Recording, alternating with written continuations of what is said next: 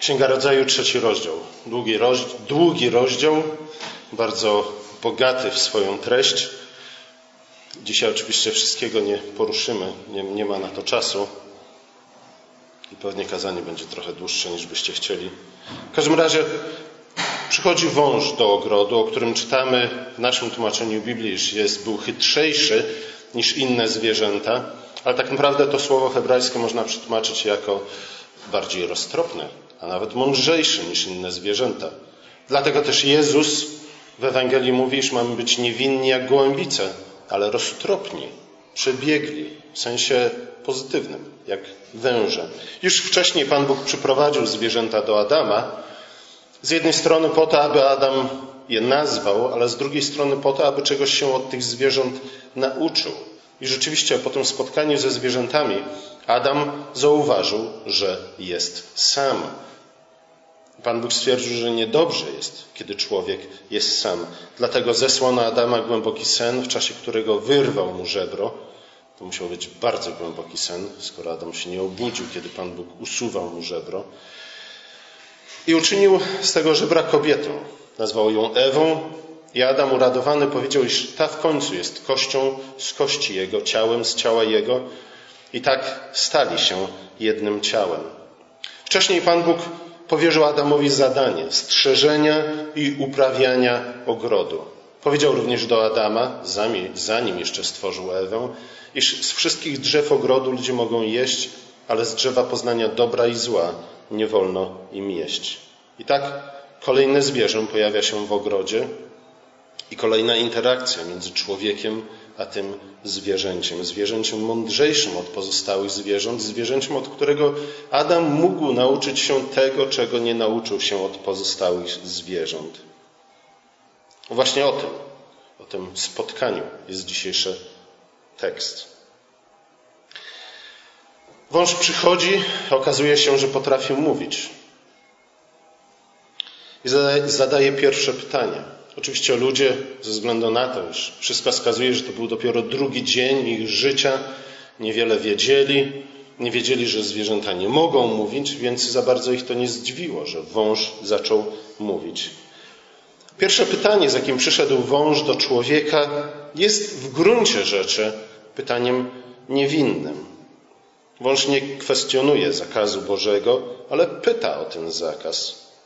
I oto Ewa odpowiada na to pytanie w sposób w gruncie rzeczy bardzo dojrzały i bardzo mądry. Ewa odpowiada, iż Pan Bóg stwierdził, iż nie mogą jeść z owocu, owocu z tego drzewa, nie mogą też dotykać owoców tego drzewa. Niektórzy mówią, iż Ewa popełniła tutaj błąd ze względu na to, iż dodała coś do Słowa Bożego, ale z drugiej strony, jeśli znamy Słowo Boże, jeśli znamy Biblię, wiemy, iż e, był to bardzo uzasadniony wniosek. To, czego nie wolno nam jeść, nie powinniśmy nawet dotykać. W prawie mojżeszowym to, co, roz, co nieczyste, nie tylko nie powinno być naszym pokarmem, ale także dotknięcie tej rzeczy nieczystej czyni nas nieczystymi. Jednak druga wypowiedź węża jest już wyraźnym zaprzeczeniem słowom Boga, dlatego że wąż stwierdza na pewno nie umrzecie. Mówi również, iż Pan Bóg nie chce, aby ludzie zjedli owocu z drzewa poznania dobra i zła, ze względu na to, iż wtedy ludzie staliby się podobni do Boga, a tego Bóg nie chce. Czy słyszycie to? Wyraźne zaprzeczenie. Z jednej strony zakazu, zakazowi, zakwestionowanie zakazu Pana Boga, ale z drugiej strony zaprzeczenie temu, co Pan Bóg uczynił kiedy stworzył człowieka. Przecież stworzył Pan Bóg człowieka na swój obraz na swoje podobieństwo. Człowiek jest podobny do Boga i ma wzrastać w tym podobieństwie do Boga. Wąż z kolei twierdzi, iż Bóg nie chce, żebyśmy stali się jak Pan Bóg.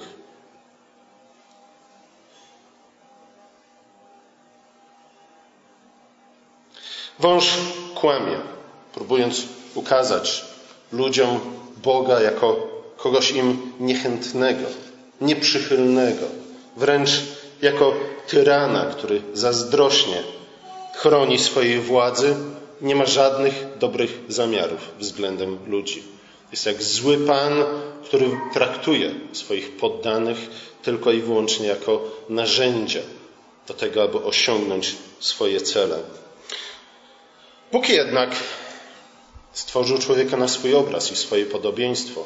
Bóg chce przekazać człowiekowi panowanie nad całym stworzeniem. A jednak, żeby mógł przekazać to panowanie nad stworzeniem, człowiek musi do tego dojrzeć, dorosnąć. Musi zdobyć wiedzę, doświadczenie, a przede wszystkim mądrość. Żeby dojrzeć i do, dorosnąć w mądrości, potrzebujemy cierpliwości. I to jest pierwsza rzecz. Takiej musimy się nauczyć jako dzieci. A takimi był Adam i Ewa. Jeśli zbyt szybko przejmiemy zbyt wielką władzę, wtedy ta władza uderzy nam do głowy i stanie się źródłem nieszczęścia, zarówno dla nas samych, jak i dla ludzi, albo też dla tej części stworzenia, nad którą panujemy. W tej krótkiej konwersacji między wężem a Ewą intrygujące jest to, niestety nie widzimy tego w większości tłumaczeń Biblii, ale intrygujące jest to, że zarówno wąż, jak i idąc za wężem Ewa, nazywa Boga Elohim, czyli Panem, nie zaś Jahwe. A wiem, że imię Jahwe jest imię, które wskazuje na wierność Boga, na Jego przymierzową wierność. Bóg jest wierny i łaskawy. W ten sposób Bóg przedstawił się Mojżeszowi przy gorącym krzaku, mówiąc: Jestem, który jestem. Właśnie na to wskazuje Jego, jego imię, Jahwe. Oczywiście na to, że Bóg jest samoistny, istnieje sam przez się, ale z drugiej strony nie przesadzajmy z tym sam przez się, pamiętając o tym, że Bóg jest Bogiem w trzech osobach. Ale przede wszystkim to imię jestem, który jestem, wskazuje na wierność Boga. Na to, że z jednej strony Bóg jest prawdomówny, a na, również na to, że z drugiej strony Bóg jest wierny i spolegliwy. Kiedy On coś mówi, możemy na tym polegać. Kiedy On coś obiecuje, możemy być pewni, iż spełni te obietnice. Ze względu na to, że Boże Słowo jest pewne i niezawodne. Bóg nie może wyprzeć się samego siebie. Inaczej jest z szatanem, który jest nazwany ojcem kłamstwa i zwodzicielem. I widzimy, że właśnie tu, pod postacią węża przychodzi szatan i w ten sposób przedstawia się, czy też w ten sposób się zachowuje. Z jednej strony przedstawia się jako ten, który prawdziwie, autentycznie troszczy się o nasz los, nie tak jak Pan Bóg. Ale widzicie, czasami tak jest z niektórymi dziadkami, którzy przyjeżdżają do domu w odwiedziny do rodziny i psują ciężką, może czasami miesięczną albo całoletnią pracę wychowawczą rodziców, właśnie w ten sposób ustawiając się w stosunku do dzieci, nie? Rodzice wam zakazują tego, tamtego, siamtego, a my, my byśmy wam świat nagięli, czy jak to się mówi. Damy wam wszystkie cukierki, które chcecie, Pozwolimy Wam oglądać wszystkie rzeczy, które chcecie w telewizji. Pozwolimy Wam czytać książki, jakie tylko sobie wydumacie. Niezależnie od tego, czy są odpowiednie dla Was, czy nie. Nie damy Wam wszystko, ponieważ Was kochamy. Z takim kłamstwem, nie mówię, że wszyscy dziadkowie tacy są, ale niektórzy niestety w ten sposób się zachowują. I dokładnie w ten sam sposób przychodzi do nas szatan, próbując przedstawić się nam jako ten, który autentycznie troszczy się o nasz los. Właśnie z tego względu bardzo często wierzymy mu, albo przynajmniej chcemy mu wierzyć. I dlatego zaczynamy myśleć o Panu Bogu jako o tym nieprzystępnym, dalekim, zimnym, być może sprawiedliwym, ale na pewno nie ciepłym, nie jak ta babcia i ten dziadek, czy też jak wąż Bogiem. Bóg jednak jest Jahwe. On jest wierny i sprawiedliwy i łaskawy. Ale w sposobie, w jaki wąż chce rozmawiać na temat Boga z Ewą, widzicie, wąż nie zaprzecza temu, że Bóg istnieje. Ateizm naprawdę nie jest tym, o co walczy szatan i na co, o co zabiega. Raczej chodzi mu o to, abyśmy zwątpili w to, że Bóg jest Jahwe, w to, że Bóg jest Bogiem wiernym i łaskawym i sprawiedliwym. I właśnie Jego sprawiedliwość polega na Jego wierności, spolegliwości, prawdomówności. Wąż sugeruje, że Ewa i Adam staną się jak Elohim. Innymi słowy, staną się panami. Ale nie sugeruje tego, że staną się Jahwe, tego, że będą ludźmi wiernymi i łaskawymi. I rzeczywiście o taką władzę zazwyczaj zabiegamy. Chcemy być panami, ale nie do końca chcemy być panami wiernymi i łaskawymi. Chcemy być Elohim, ale nie chcemy być jak Jahwe. Ale zobaczcie, władza, podobnie jak władza, po którą sięgamy zbyt szybko, na którą nie jesteśmy przygotowani, podobnie też władza, która jest panowanie, które jest oddzielone, rozwiedzione z wiernością, z prawdomównością, ze spolegliwością. Władza, która jest oparta na fałszu i na intrydze, na tej właśnie chytrości pozbawionej wierności, zawsze, prędzej czy później, wyradza się w tyranię. My nabieramy się na ten chwyt co cztery lata, a nawet częściej, nie? za każdym razem, jak idziemy do wyborów. Wszyscy politycy obiecują nam dokładnie to, co chcemy usłyszeć. Czy są wierni i łaskawi w swoich obietnicach? Wszyscy wiemy, że nie. nie? Zawsze obiecują nam więcej niż chcemy. Nie znaczy to, że wszyscy stają się tyranami, ale zobaczcie, im bardziej władza jest rozwiedziona z wiernością, tym z większym stopniem zwiedzenia i tyranii mamy do czynienia. Ewa i Adam nie tylko, że nie chcą czekać na przejęcie władzy, ale także nie chcą być jak Jahwe w sprawowaniu władzy i panowania. Co prawda Bóg i tak zamierzał powierzyć ludziom panowanie nad stworzeniem, ale właśnie do tej władzy musieli dojrzeć. I z drugiej strony rzeczywiście widzimy, że cierpliwość i wierność są z sobą nierozerwalnie powiązane, ze względu na to, że człowiek niecierpliwy nigdy nie będzie człowiekiem wiernym. Człowiek niecierpliwy nie dotrzyma słowa. Człowiek niecierpliwy po prostu się zniecierpliwi. I dlaczego miałby być lojalny, jeśli ma zbyt długo, jego zdaniem, czekać na to, na czym mu zależy? Zbyt szybko przejęte panowanie prowadzi do katastrofy. Salomon mówi o tym, iż biada krajowi, którego królem jest chłopiec. Nie dlatego, że jest coś naturalnie złego w chłopcach, ale ze względu na to, że chłopcom brakuje mądrości opartej na cierpliwości, opartej na poznaniu, opartej na wierności. Adam i Ewa mieli najpierw stać się jak Jahwe, wierni i spolegliwi, a dopiero później Bóg zamierzał im przekazać władzę nad ogrodem, nad ziemią Eden, nad pozostałymi krainami rozciągającymi się w dół rzeki, która przepływała przez Eden. Innymi słowy, Bóg przekazuje nam władzę odpowiednio do stopnia naszej dojrzałości. A jeśli sięgamy po większą władzę przedwcześnie, wtedy zawsze mamy do czynienia z katastrofą. To wydarzyło się w ogrodzie. Nie tylko to, ale między innymi to.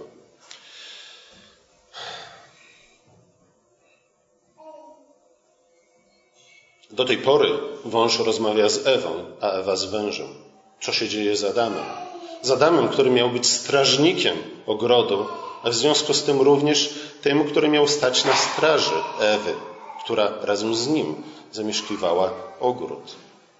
Adam stoi z boku i obserwuje, przygląda się, nie interweniuje, pozwala, aby to Ewa rozmawiała z wężem. I o ile, tak jak mówiłem, pierwsze pytanie węża pewnym sensie nie ma w nim nic złego, to drugie pytanie powinno natychmiast zaalarmować Adama. Powinien zainterweniować. To on powinien rozmawiać z wężem, to on powinien chronić Ewę przed atakami złego. On jednak stoi z boku i obserwuje, patrzy w jaki sposób, jak rozwinie się sytuacja. Tak jakby bezpośrednio ta sprawa go nie dotyczyła. A przecież dzień wcześniej powiedział, to jest kość z kości mojej, ciało z ciała mojego. I oto stali się jednym ciałem, więc jak mógł twierdzić, iż ta sytuacja go bezpośrednio nie dotyczy, jak najbardziej go dotyczy. Miał być strażnikiem ogrodu, strażnikiem Ewy, która była częścią jednego ciała, jakie razem tworzyli. Wystawił ją na niebezpieczeństwo w ten sposób, chcąc sprawdzić być może, czy rzeczywiście Ewa padnie trupem. Nie padła. Więc doszedł do wniosku, że może, może rzeczywiście Pan Bóg albo miał coś innego na myśli, kiedy mówił, że umrą, albo może rzeczywiście wąż ma rację, nie tylko twierdząc, iż nie umrą, kiedy zjedzą owoc, ale twierdząc, że Bóg nie jest tak naprawdę Bogiem Jahwe, a co najwyżej Bogiem Elohim. Adam zgrzeszył nie wtedy, kiedy zjadł owoc, ale zgrzeszył wtedy, kiedy na pierwszy rzut oka nic nie robił. Nie? Bardzo często grzeszymy nic nie robiąc, kiedy powinniśmy zrobić coś dobrego, kiedy powinniśmy zainterweniować, kiedy być może powinniśmy stanąć w obronie słabszych. Adam zgrzeszył nie wtedy, kiedy zjadł owoc, ale wcześniej, kiedy wystawił Ewę na niebezpieczeństwo, ze względu na to, że wystawił swoje własne ciało na niebezpieczeństwo. Wysławił tę, o którą miał się troszczyć, jako siebie samego. Zawiódł jako strażnik, a jednak chciał być władcą. Ale jeśli zawiódł jako strażnik, to jakim władcą, jakim panem, jakim królem mógł być? Nie takim, który będzie stał na straży swojego królestwa i swoich poddanych, nie takim, który będzie zabiegał o jego dobro, o ich dobro, o ich powodzenie, ale raczej takim, który wykorzystuje panowanie i królestwo i podwładnych dla własnych egoistycznych celów. Takim, który żeruje na innych, zamiast być dla nich dobrym pasterzem. Adam nie wypełnił nakazu pańskiego i w ten sposób sprzeciwił się jego słowom, ale również poddał w wątpliwość to, co Pan Bóg wcześniej powiedział na temat drzewa poznania dobra i zła oraz na, na temat skutków zjedzenia tego owocu. Innymi słowy, Adam odrzucił Słowo Boże w dwojaki sposób. Z jednej strony jako przykazanie, a z drugiej strony jako opis świata, w którym Adam i Ewa żyli. Jak czytamy, to drzewo, gdy Adam i Ewa patrzyli na nie, absolutnie niczym nie różniło się od pozostałych drzew ogrodu. Nie? Obserwacja sama w sobie nigdy nie doprowadziłaby ich do wniosku, że to drzewo czymś się wyróżnia. Wręcz przeciwnie, a Ewa stwierdziła, iż patrząc na to drzewo, iż, iż jest ono dobre. Warto z, nie, z niego zjeść, podobnie jak z pozostałych drzew, może szczególnie z drzewa życia. To tylko i wyłącznie Słowo Boże wyróżniało to drzewo od innych drzew. Nie? Tylko wyłącznie to, co Bóg powiedział na temat tego słowa, sprawiało, że ludzie powinni traktować je w szczególny sposób. Widzicie, tu Bóg oczekiwał od Adama i Ewy czego? Wiary. Sami nie byli w stanie stwierdzić, czy to drzewo różni się od pozostałych. Musieli zawierzyć Słowu Boga. Czy mieli jakiekolwiek podstawy do tego, aby zaufać Bogu? Jak najbardziej. Ze względu na to, że do tej pory Bóg okazywał im nic jak tylko i wyłącznie czystą miłość. Troszczył się o nich, dawał im dobre dary. Adamowi dał Ewę, Ewie dał Adama, umieścił ich w ogrodzie, w rajskim ogrodzie, w którym my wszyscy pewnie chcielibyśmy żyć. Nie mieli absolutnie żadnych podstaw do tego, aby wątpić. A jednak Adam zwątpił. My czasami chcemy, aby ludzie nam zaufali, rzadko dajemy im powody do tego, aby nam zaufali, ale w tym przypadku sytuacja jest kompletnie odwrotna. Adam i Ewa mieli wszelki powód do tego, by ufać Bogu, a żadnego powodu, aby wątpić w Jego słowo. Po zjedzeniu owocu Adam i Ewa zauważyli, że są nadzy. Oczywiście już wcześniej byli nadzy i to im w żaden sposób nie przeszkadzało. Nie? Więc ta nagość i ten wstyd, który teraz odczuli, musi być innego charakteru. Nie chodzi tu najwyraźniej o nagość zewnętrzną, ale raczej o nagość wewnętrzną, o te złe myśli i grzeszne pragnienia, które zagnieździły się w ich sercach. I wtedy sporządzili sobie przepaski. Tu wyobrażamy sobie Adama i Ewę jako, nie wiem, nie chcę nikogo urazić, nie, ale jako ludzi, którzy rzeczywiście z cywilizacją niewiele mają wspólnego. Słuchajcie, te przepaski tak naprawdę są pasami. Czy ktoś słyszał o pasach łódzkich? Słudzkich. Słudzkich. A łódzkich nikt nie słyszał. I słusznie, bo takich nie ma.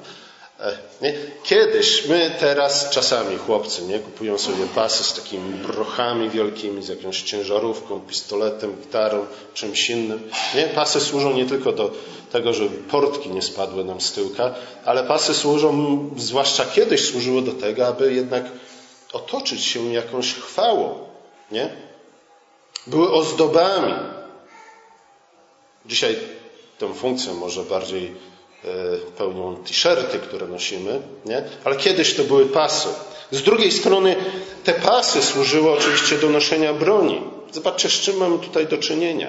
Z jednej strony Adam i Ewa robią sobie pasy po to, by, aby okryć się chwałą, którą niestety utracili w momencie, kiedy zgrzeszyli. List do Rzymian 3,23. Wszyscy znamy ten tekst na pamięć. Nie dokładnie o tym mówi. Grzech pozbawia nas chwały, więc oni potrzebują chwały i czynią sobie pasy, które mają ich otoczyć chwałą. Słuchajcie, my robimy dokładnie to samo, niezależnie od tego, gdzie się ubieracie, gdzie kupujecie wasze ciuchy, nie? czy to są podarte t-shirty, czy to są y, garnitury od Armaniego. Wszyscy robimy to dokładnie z tego powodu, aby otoczyć się chwałą. Nie? Każdy z nas ma inne pojęcie chwały, ale dlatego ubieramy się tak, a nie inaczej. Nie tylko kobiety ale też mężczyźni. Pas, przy którym nosi się broń, z kolei jest symbolem czego? Władzy, oczywiście. Ten, kto ma broń, panuje nad tym, który jest jej pozbawiony. Słuchajcie, od tej pory dokładnie to czynimy. Próbujemy ukryć grzech i nikczemność naszych serc przy pomocy tych dwóch atrybutów. Z jednej strony estetycznego atrybutu, próbując otoczyć się chwałą, w jaki sposób? Dlaczego celebryci się zachowują tak, a nie inaczej? Dlaczego ubierają się tak, a nie inaczej? No dokładnie po to, nie? żeby zrobić wrażenie, że są ludźmi o wiele bardziej godnymi podziwu niż w rzeczywistości. A z drugiej strony atrybut władzy, broń. Nie? Jeśli nie jestem w stanie zrobić na tobie takiego wrażenia, że uznasz mnie za kogoś o wiele więcej wartego niż w rzeczywistości jestem, a może za kogoś całkowicie innego, to może uznasz autorytet miecza, który wzniosę nad Tobą. Tak czy inaczej zostawisz mnie w spokoju. A zobaczcie, to jest stary grzech hipokryzji. Nie? Ukrywamy, ukrywamy na te dwa sposoby nasz grzech. Grzech, który zagnieździł się w naszych sercach. Potem Adam i Ewa ukryli się między drzewami. Słuchajcie, drzewa w Piśmie Świętym to nie są tylko i wyłącznie grze, drzewa. Nie? Wiemy, iż drzewa oznaczają, czy też symbolizują przynajmniej ludzi. Psalm pierwszy mówi o tym. Bajka Jotama przypomina nam o tym. Wiele innych tekstów mówi nam o tym, że drzewa są jak ludzie. Adam i Ewa ukryli się dosłownie między drzewami, ale z drugiej strony my też kryjemy się w tłumie po to, aby ukryć pewne rzeczy. W tłumie najłatwiej jest znaleźć anonimowość. Zgadza się? Nie?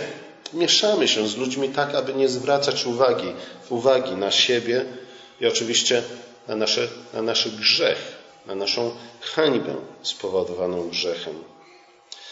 Najlepiej oczywiście ukryć się w tłumie, który jest w tłumie ludzi, które jest naznaczone dokładnie takimi samymi grzechami, których my sami jesteśmy winni. Nie? Ze względu na to, że w tym tłumie może będziemy wyglądać nawet jak ludzie cnotliwi, a przynajmniej się lepiej ukryjemy. Przed Bogiem oczywiście nie ma nic do ukrycia, nic nie może się ukryć, co wcale nie znaczy, że nie próbujemy tego uczynić. W ten sposób reagujemy na grzech. Na grzech, którego nie chcemy wyznać, na grzech, który raczej wolimy ukryć na różne sposoby. Pas, miecz, tłum. Kiedy Bóg przyszedł do ogrodu, zapytał Adama, czy zjadłeś z drzewa, z którego zakazałem ci spożywać. Oczywiście Pan Bóg wiedział, co się wydarzyło. Pan Bóg nie potrzebował usłyszeć tej odpowiedzi na to pytanie od, od Adama. Ale zwróćcie uwagę na to, że kiedy Pan Bóg przychodzi, w pewnym sensie zachowuje się tak jak wąż. Wąż także zadał pytania. I Pan Bóg przychodzi i zadaje pytania. Ale w jakim celu? Pytanie zadaje wąż i w jakim celu? Pytanie zadaje Pan Bóg.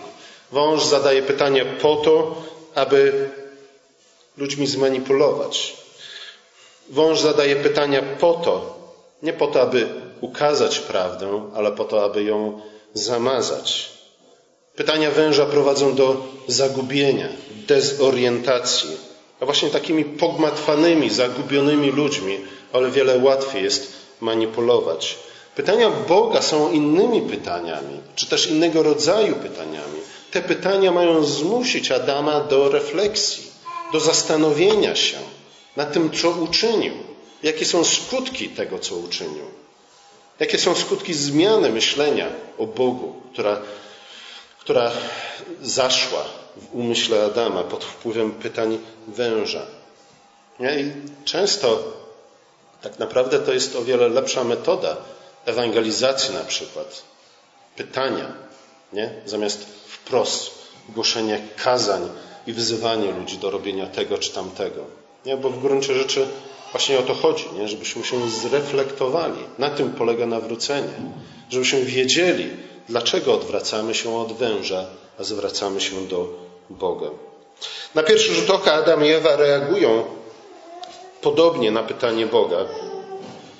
Znaczy i Adam i Ewa reagują podobnie na te pytania, z którymi przyszedł do nich Bóg. Wygląda na to, że e, nawzajem obwiniają innych za to, co się wydarzyło. A jednak apostoł Paweł mówi, że to Adam zgrzeszył, a Ewa została zwiedziona. Grzech Ewy różni się w swoim charakterze od grzechu Adama. Dlatego też w liście do Rzymian Paweł mówi o tym, iż od grzechu Adama zaczęła się nasza niedola, a nie od grzechu Ewy. Oczywiście wiemy dlaczego. Dlatego, że to Adam był głową ciała. Adam miał za zadanie strzeżenia Ewy. On tego nie uczynił. Po zjedzeniu owocu Ups.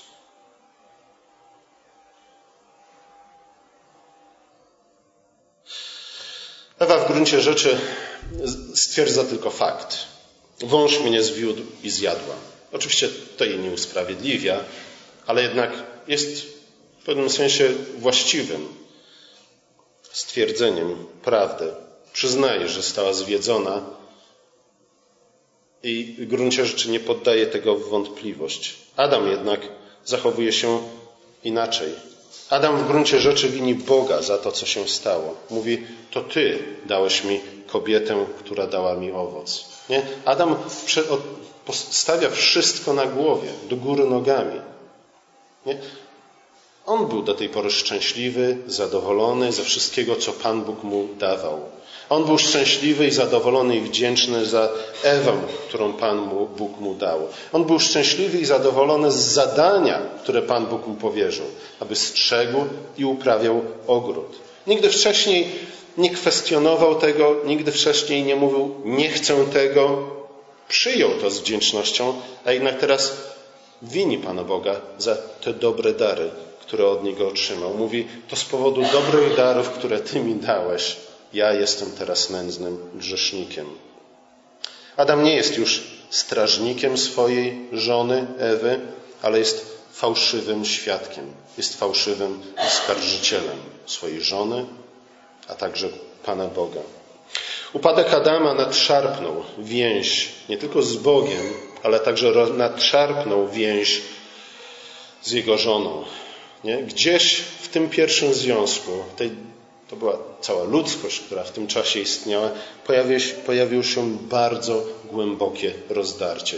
Głębokie rozdarcie, które od tej pory próbujemy załatać różnymi sposobami. Najczęściej niewłaściwymi.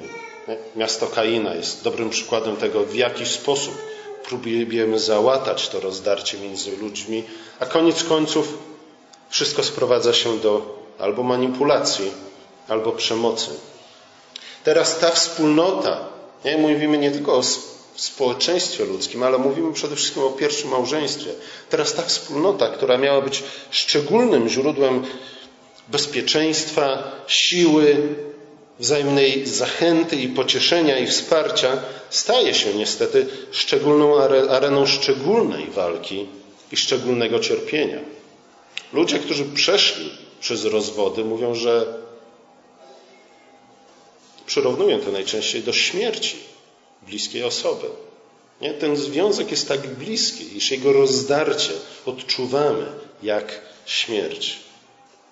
Reakcja Boga na to wszystko jest wielce interesująca. Pan Bóg zaprzecza wszystkiemu. W swojej reakcji Pan Bóg zaprzecza wszystkiemu, co wąż o nim powiedział. Pan Bóg pokazuje jeszcze raz, iż jest nie tylko Elohim, nie tylko Panem, ale jest również Jahwe. Jest Bogiem wiernym i łaskawym. Na początku Bóg przeklina węża i zwróćmy uwagę na to, że tylko wąż jest przeklęty bezpośrednio.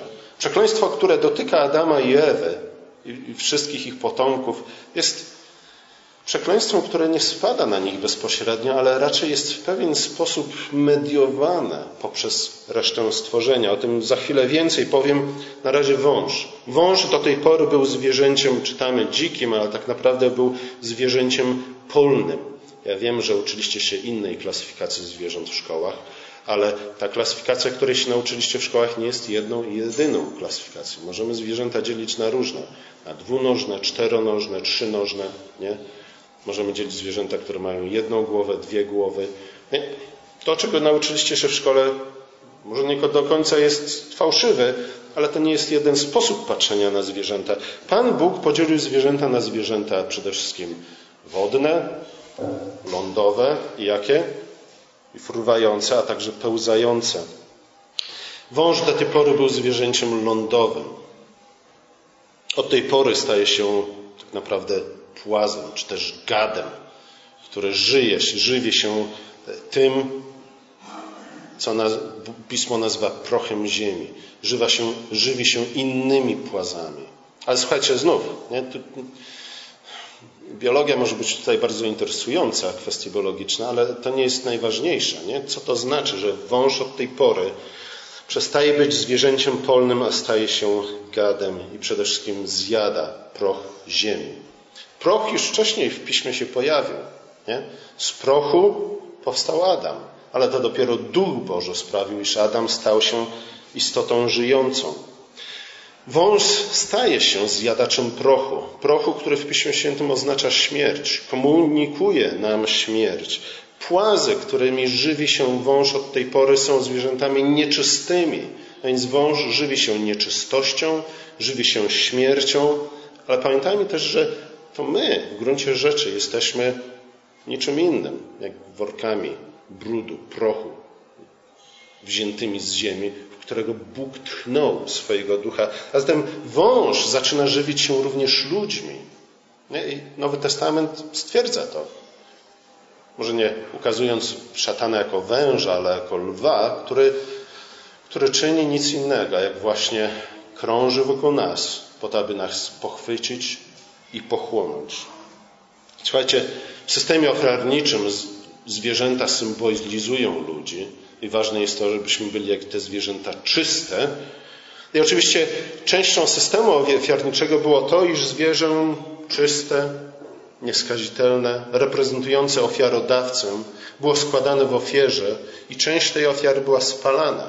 I Mojżesz mówi nam, że kiedy część tej ofiary płonie, albo całość, jak w przypadku ofiary całopalnej, ten dym unosi się do Pana Boga. Jest to pokarm którym żywi się Bóg. Bóg nas zjada.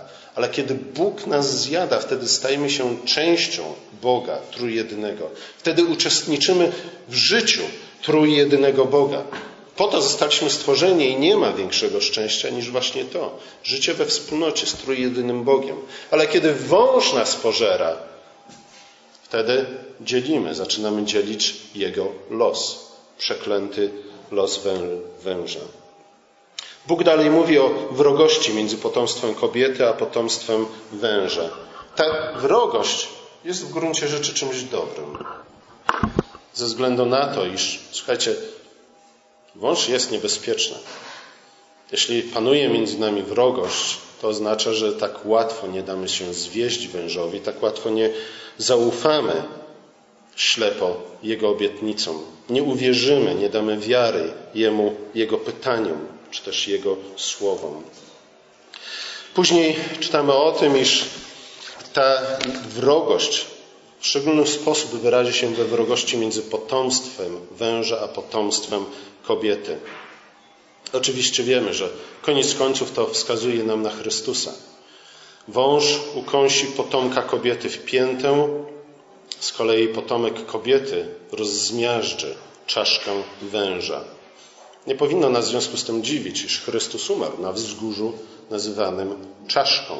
Jego pięta była wyniesiona ponad tę czaszkę. Oczywiście to oznacza, przypomina nam również o tym, my wszyscy, którzy jesteśmy ochrzczeni i wyznajemy naszą wiarę w Chrystusa, pozostajemy Mu wierni, jesteśmy potomstwem kobiety. Nie to oznacza, że ta walka często dotyka nas. Ukąszenie w piętę na pierwszy rzut oka może się wydawać mało groźne, ale z drugiej strony pamiętamy historię Achillesa, e, ale może też znamy ludzi, którzy, którym niestety zostało usunięte albo zniszczone ścięgno przy pięcie. Wiecie, co wtedy się dzieje? Wtedy padamy na kolana. Wtedy nie jesteśmy w stanie chodzić. Mała rzecz, a jednak szkodzi. Ale z drugiej strony Bóg mówi nam tak, ta walka będzie obecna w naszym życiu, ale jednocześnie zapewnia nas o tym, iż koniec końca, jeśli jest, należymy do potomstwa kobiety, będziemy mieli udział w zwycięstwie potomka kobiety, czyli Jezusa Chrystusa. Potem Pan Bóg mówi, przeklina ziemię i mówi, że ziemia od tej pory nie będzie współpracować z człowiekiem. Oprócz e, dobrych roślin, oprócz dobrych owoców będzie wydawać ciernie i ostę. Obok pszenicy będzie rósł kąkol. I znów ciernie i kosty, oste to są nie tylko chwasty, które znajdujemy na polu, ale ciernie i osty to są przede wszystkim źli ludzie, nikczemni, potomstwo węża. Pamiętacie bajkę Jotama? Tam właśnie tym drzewem, które chce sięgnąć po władzę nad pozostałymi drzewami, jest krzak ciernisty który absolutnie nic nie robi, jest kompletnie zbędny, nadaje się tylko i wyłącznie na to, aby wrzucić go do pieca i spalić, on chce górować nad oliwką, nad krzewem winnym, nad cedrem nawet Libanu. Tacy ludzie będą pojawiać się od tej pory. Potomstwo węża obok potomstwa kobiety. Kiedy Bóg skończył mówić, zamienił te pasy, które ludzie sobie zrobili, na ubrania sporządzone ze skór zwierzęcych. Oczywiście nie bez powodu to są skóry zwierzęce, ale chciałbym dzisiaj zwrócić uwagę tylko na to, iż hebrajskie słowo tutaj użyte oznacza tunikę, płaszcz, który zazwyczaj symbolizuje władzę. Pamiętamy płaszcz, który Jakub otrzymał od, który Józef otrzymał od swojego ojca Jakuba. W ten sposób został wyróżniony między synami. Pamiętamy, iż w podobny sposób płaszcz otrzymał Józef od faraona, kiedy stał się jego zastępcą w Egipcie. Płaszcz, czyli tunikę. Zobaczcie za tym, co się dzieje. Nie tylko, że Bóg nie zabija ludzi tu i teraz, nie spada na nich grom z nieba, ale także tę fałszywą chwałę, tę fałszywą władzę Bóg, zamienia na tuniki, które oznaczają jednak władzę. To Bóg Oczywiście potem wysyła Adama i Ewę poza ogród, aby mieszkali na wschód od Edenu, ale mówi, że tak będzie dla was lepiej. Ze względu na to, iż nie dojrzeliście do tego, aby spożywać z drzewa życia. Niedobrze jest, kiedy człowiek w swojej, swoim dzieciństwie, swojej niedojrzałości, naznaczonej dodatkowo grzechem, będzie żył zbyt długo. Dokładnie to samo wydarzyło się później pod wieżą Babel. Pomieszanie języków nie było niczym złym. Zobaczcie, kiedy Bóg przychodzi w sądzie nad Adamem i Ewą, kiedy Bóg przychodzi w sądzie nad ludzkością budującą wieżę, Bóg wymierza karę, coś, co jawi się nam jako coś złego, ale w gruncie rzeczy to również jest jego, przejaw Jego miłosierdzia. Nie? Bóg pomieszał języki, Bóg zamknął Adamowi i Ewie dostęp do drzewa życia po to, aby nie mnożyli grzechu ponad miarę, po to, aby ograniczyć rozrost czy też wzrost cierni i ostów na ziemi. Adam nie ucieka od Boga. Adam przyjął dobry dar Boga. Adam przyjął przebaczenie, które Bóg mu zaofiarował. Adam przyznał rację Bogu, że Bóg jest nie tylko Elohim, ale jest również Jahwe. To dopiero Kain zaczyna uciekać od Boga i budować miasto, które staje się alternatywą dla ogrodu pańskiego. To Kain jest pierwszym potomkiem węża, nie Adam. Apostoł Paweł napisał, jeśli my nie dochowujemy wiary, on pozostaje wierny, albowiem samego siebie zaprzeć się nie może. Nie? W to musimy wierzyć. I właśnie przede wszystkim to próbuje zakwestionować szatan. Szatan zabiega przede wszystkim o to, abyśmy nie tyle zwątpili w istnienie Boga, to akurat jego za bardzo nie interesuje. Szatan zabiega przede wszystkim o to, abyśmy zwątpili w Bożą wierność i łaskawość, w Jego przychylność w stosunku do nas, abyśmy zwątpili w spolegliwość Jego słowa i Jego obietnic, abyśmy zwątpili w niezawodność i wiarygodność Słowa Bożego, abyśmy odrzucili je jako przewodnik w naszym życiu i jako opis świata, w którym żyjemy.